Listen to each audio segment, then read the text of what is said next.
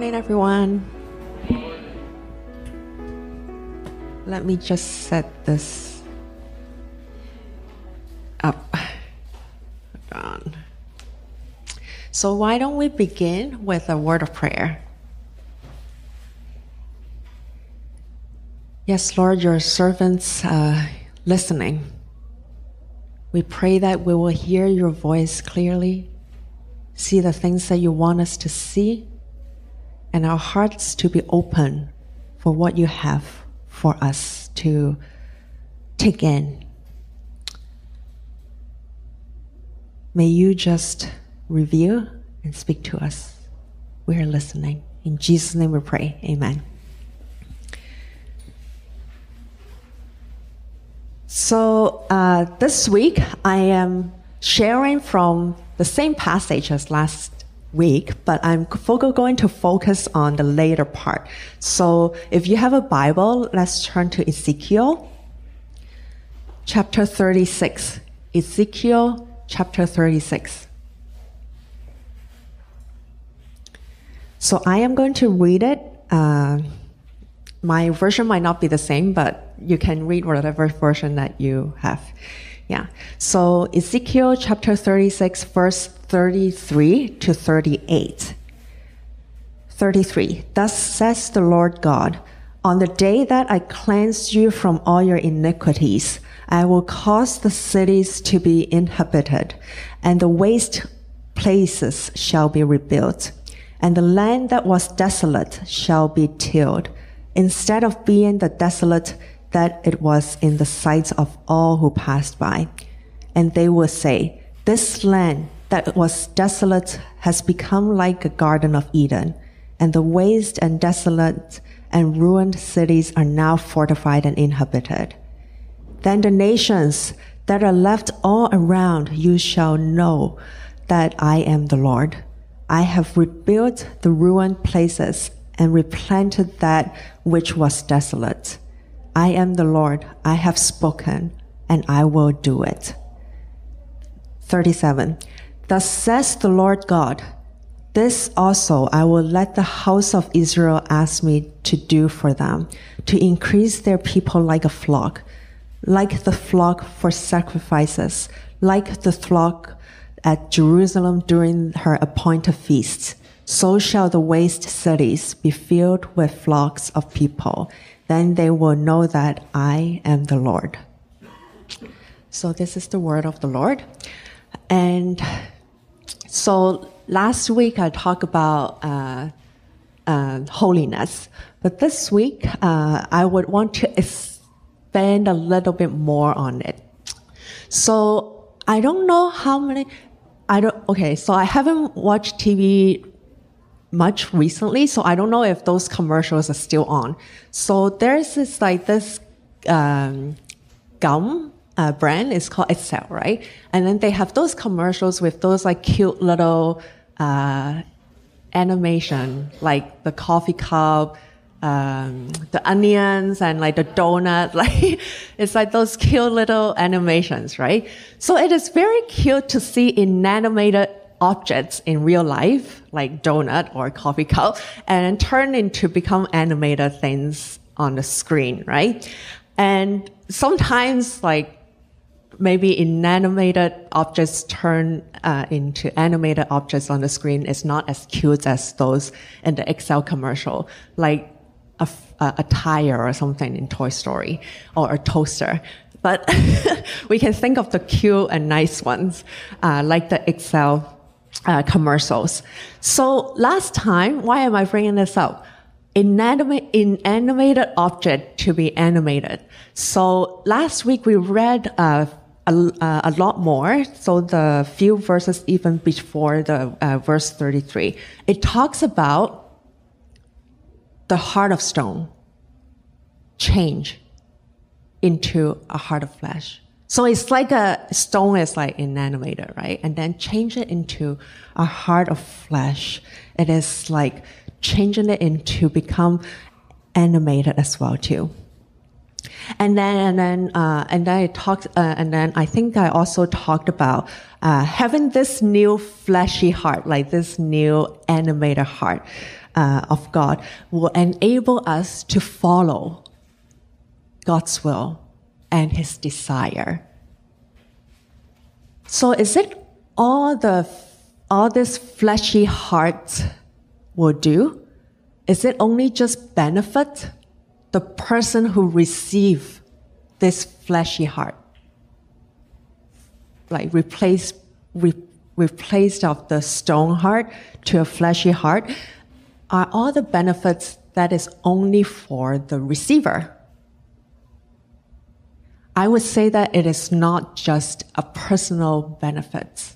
The impact is not just the stone heart turns into a, a, a pumping flesh heart, uh, but it goes, the impact of receiving a flesh heart, it goes way beyond personal. It goes way beyond personal. God saves and redeems us. God change our hearts, change our life. It affects way more in a much wider context. Because God redeem us, redeem us, not only have us in, in mind, but all the creation. In John 13, uh, in John 3, 16, it says that for God so loved the world that he gave his one and only son, that whoever believed in him shall not perish, but have eternal life. So the word here, the world, the world, it talks about all the human, like all the human being on earth, but also all the created all the creation. So including like animals, insects, and plants, and whatever that is on this earth, all the created, all the created. Everything in it. So that means when we have a fleshy heart, the impact not just change our life, the impact extends out, outward to all the creation as well too. This is exactly what we see uh, in verse 33 to 38 of Ezekiel chapter 36. So, I don't know uh, how many of you remember the the uh, the fall in Genesis 3. So in Genesis uh, uh, in, in Genesis 3, like uh, in Genesis, Adam and Eve sinned against God. And there are consequences of the sin, right? And then so there, there are many things get broken because of the sin, uh, of the, uh, of them disobeying God and sin against God. And there's like, of course, the first thing that it got broken is the relationship with God. And then there's the relationship with the fellow being, like Adam and Eve, got broken, that, that relationship. And then they point fingers at each other immediately, right? Uh, that's uh, 312. And then the harmonious relationship with animals was broken as well too. It's referenced in Genesis 3:15, uh, chapter 3, verse 15. And also the land got cursed the land got cursed. In Genesis 3 17 to 18, it says, it says, Cursed is the ground because of you.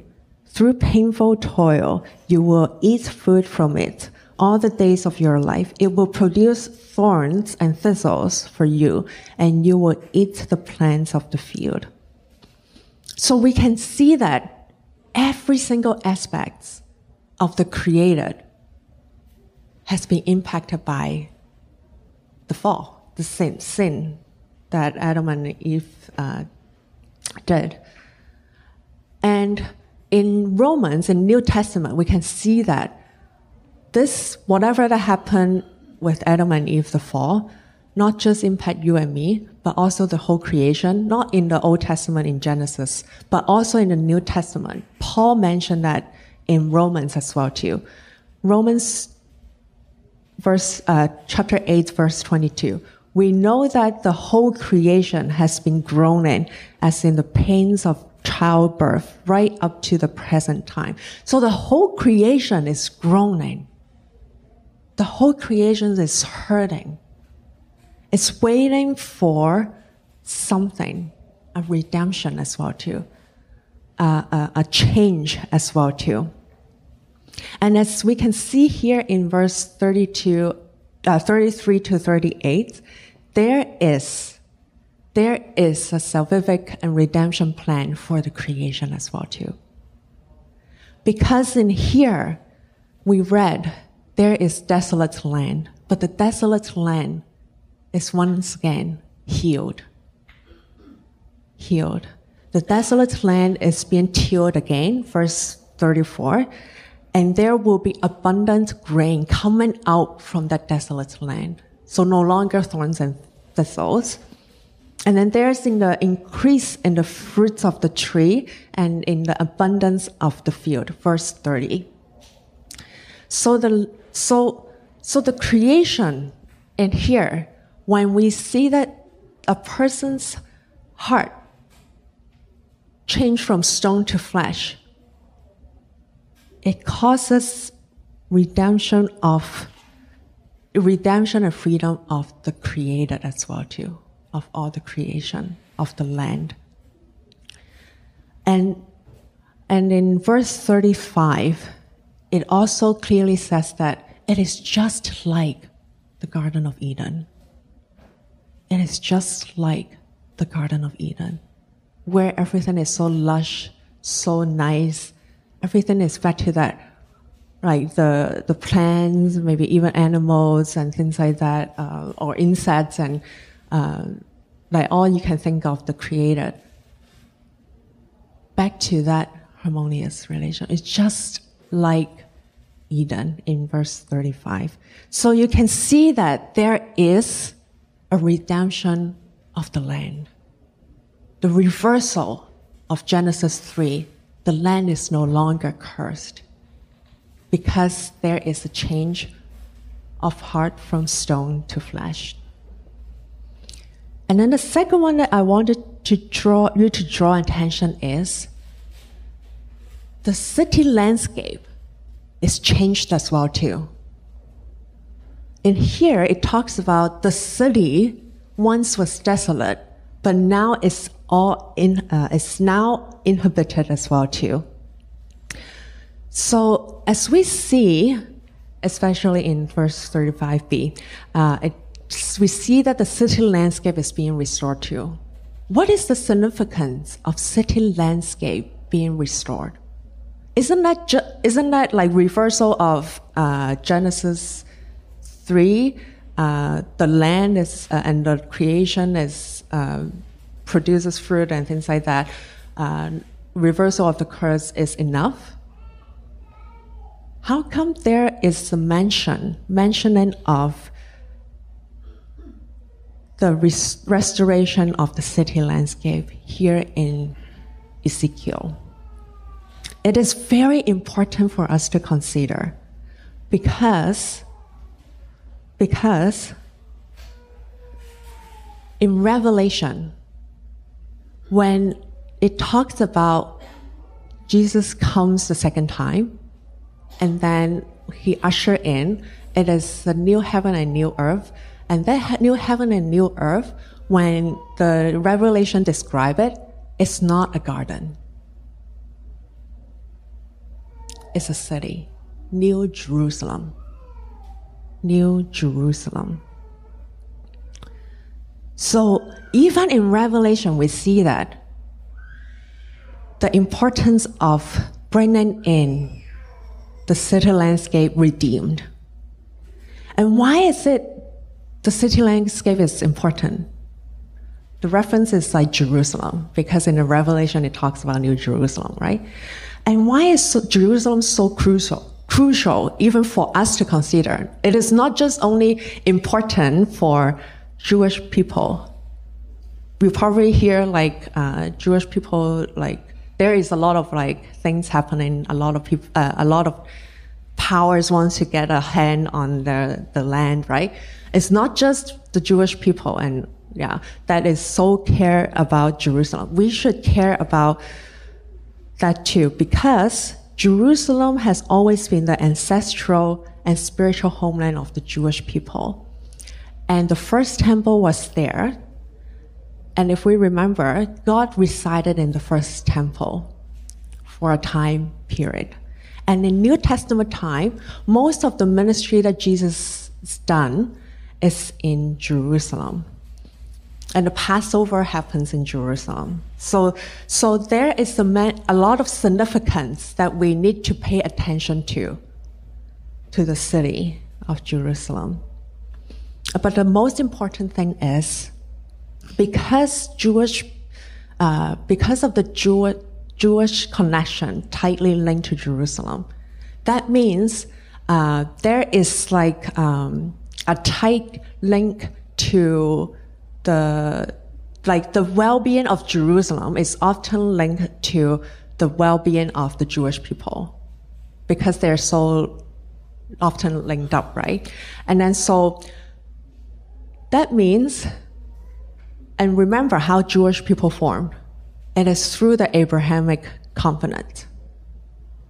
So if the Jerusalem, uh, if the if Jerusalem is not doing well, is desolate, is like ruined city, then that means the Jewish people is not doing well. That means God is not taking care, holding tight on the covenant. So that's why it is so important to, it is so essential that there is a redemption of the city of Jerusalem. And there is, that's why it is important here to talk about the ruined city get inhabited again, get populated again, and once again redeemed. So the rebuilding and restoring of the city is also part of the heart, uh, it is also part of the heart of God, uh, part of God's heart it is his heart and desire as part of that salvation plan. And that's why in Revelation we can see that there is the mention of the new heaven and new earth comes, it is the new Jerusalem. It is the city get uh, redeemed. And another importance to it is we've, uh, besides the fall in Adam and Eve, there is another significant rebellion or like sin against God in Genesis, and it happens in the city, the city of Babel, Babel, yeah. So people, uh, they build up like a super high tower and then say, I can like reach the sky and be God, and and then that is when God makes people with different languages, yeah. So if God really redeemed us from our sin, then he has to redeem us in a city setting as well too. In a city setting as well too. That's why there is the New Jerusalem mentioned in Revelation. And as I mentioned earlier on, there is the broken rela- uh, there's the broken uh, the curse to the, uh, in Genesis three regarding to the fall. Uh, there's the curse of the land right?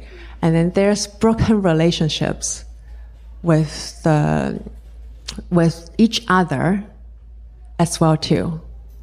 Yeah. So in here, it talks about restoration of communities. So there are restorations of relationships as well too, being mentioned in here, uh, Ezekiel 36 the restoration of city, it talks about it will once again inhabited by flocks. It will be inhabited by flocks.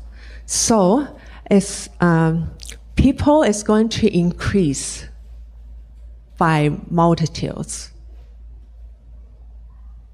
It talks about in verse 35, verse 37, and 38. And the most important thing is, it talks about is the, the, the term that they use is not individual start, is not individuals started to inhabit the city. It talks about flocks started to inhabit the city.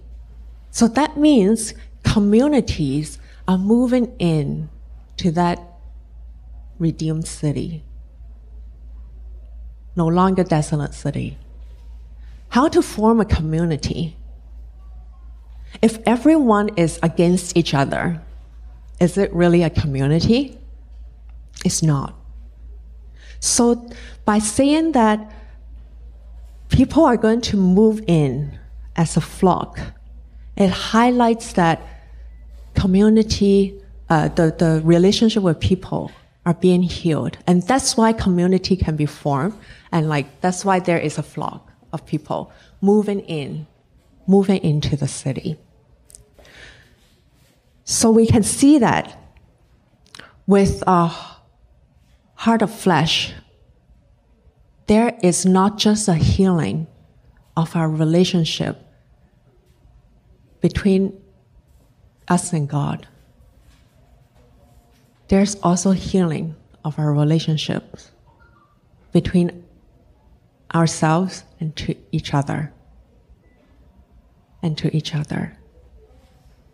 So as you can see here, from what I just have explained, explained, so I pray that you will see the promise that is being spoken here that comes with the heart of flesh, that comes with the heart of flesh, is actually the reversal of the curse in Genesis and also redemption of the whole creation. And we can see that redemption is not just for the individual self. It is for the land, for the city, and for the community. This is what a heart of flesh can do. The benefits is not just us, but the impact is way wider than an individual self. So I pray that we always, like this passage in Ezekiel 36, whenever we, we're reminded of this passage or whenever, uh, whenever we read it, we will, we will remember that God loves us and also God loves, God loves the world. That is you, me, and all the creation. And He is going to bring His redemptive work widely in a very wide context. So let's pray.